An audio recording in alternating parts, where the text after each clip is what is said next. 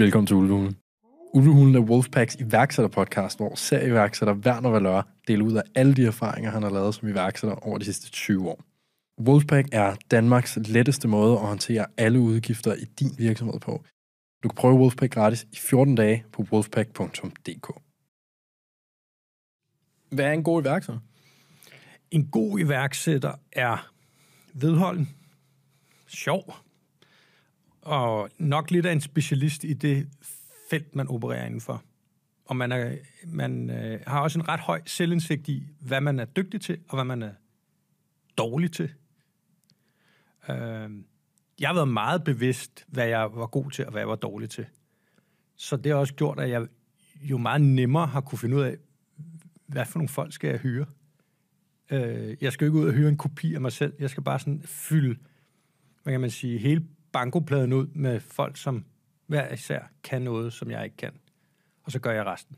Så jeg er nok også en, en opfattelse af, at en god iværksætter er også en lille smule generalist.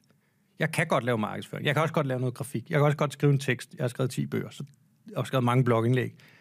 Men jeg er ikke en klassisk dygtig forfatter, som skriver nogle noveller og nogle romaner, og der her er et klimaks. Der, der er mit hoved alt for krøllet, altså. Så, men, men derfor kan jeg godt tømme mit hoved og komme af med nogle af de gode råd og nogle af de gode idéer. Men øh, jeg tror, at selvindsigt gør meget. Mm. At, ja. Er, er det noget, man kan træne, eller nu, nu siger du, at du selv har, har meget selvindsigt, er det noget, der er kommet til dig naturligt fra, fra barns ben af? Et godt spørgsmål. Jeg kommer ud af en familie med fem søstre, tre hele, og som en dreng, der bliver man nok eksponeret lidt ekstra meget for konflikter, og hvad de andre gør er noget andet, end det man selv vil gøre, så jeg tror, jeg på den måde er blevet flasket op med, at jeg er den eneste dreng i en flok med mange piger. Mm. Øh, så det har nok været lidt tydeligere for mig, end de fleste andre, hvad har jeg været god til i forhold til dem, i forhold til, hvis jeg bare havde været mig selv mm. og været ene barn, så ville jeg nok ikke være stillet de samme spørgsmål. Og nok, nok tænkt lidt mere over øh, forskeren. Ja. Ja, det giver god mening.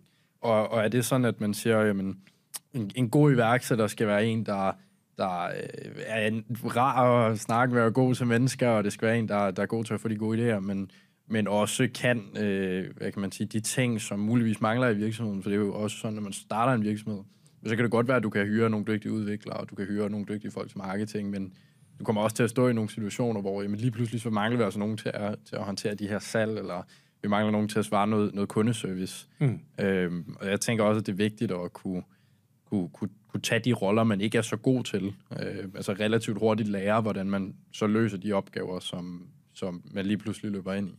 Ja. Hvordan har din tilgang været til, til, når der ligesom opstår de her mure, man skal igennem, eller de her problemer, du ligesom selv skal, skal håndtere?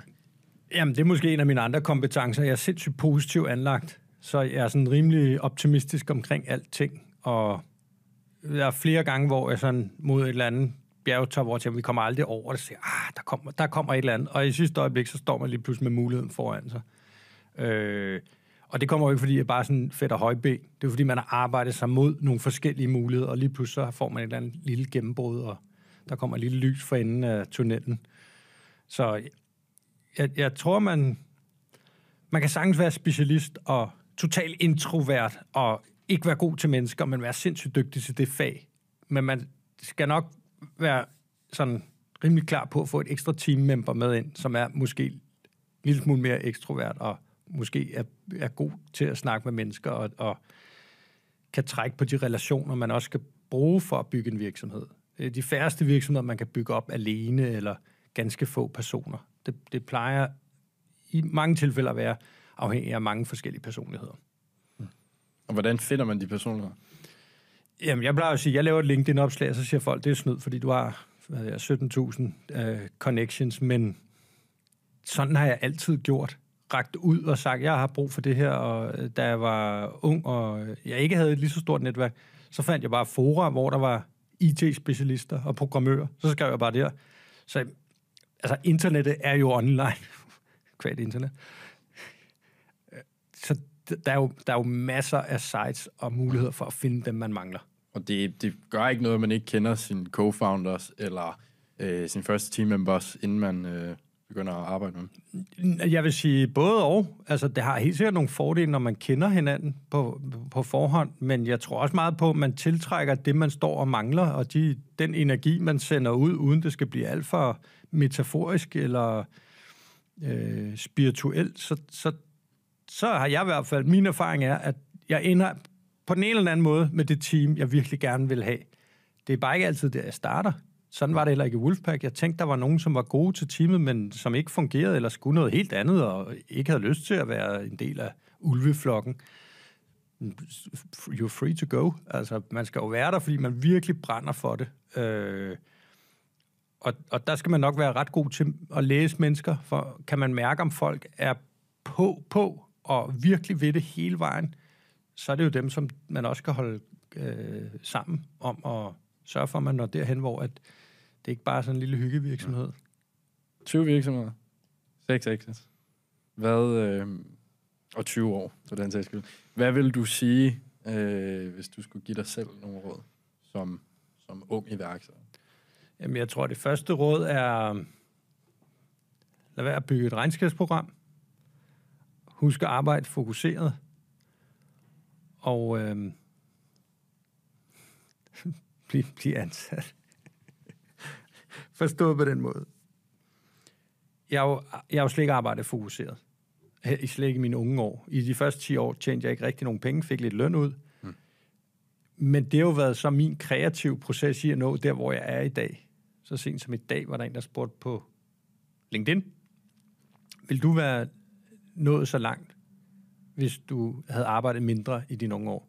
Altså, og mit svar var bare nej, så ville jeg jo stå et andet sted. Men det kan godt være, at jeg vil stå et bedre sted eller et dårligere sted. Så jeg har ikke sådan, okay, der er begået en masse fejl, øh, som det burde jeg have vidst. Jeg er sådan meget tilhænger af, at man kan ikke leve et liv i omvendt rækkefølge. Og jeg er heller ikke sådan, okay, det kunne jeg have gjort anderledes. For det vidste jeg ikke på det tidspunkt, men hvis jeg skal give et råd videre til andre, så skal man overveje, om det er meget vigtigt at gå ind i et nyt marked. Har man udtømt det marked, man er på nok? Altså, da jeg flyttede til USA, der var vi ikke færdige med Danmark, med Billy.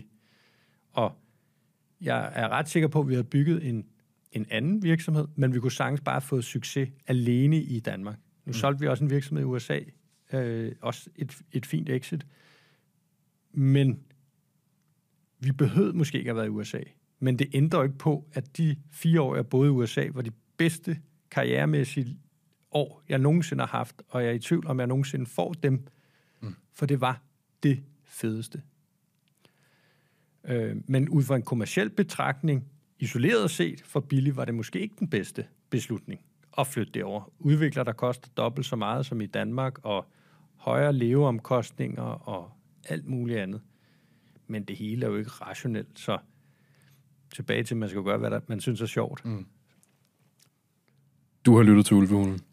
Ulvehulen er bragt til dig af Wolfpack, som er Danmarks letteste måde at håndtere alle virksomhedens udgifter på. Du kan prøve Wolfpack gratis i 14 dage på wolfpack.dk.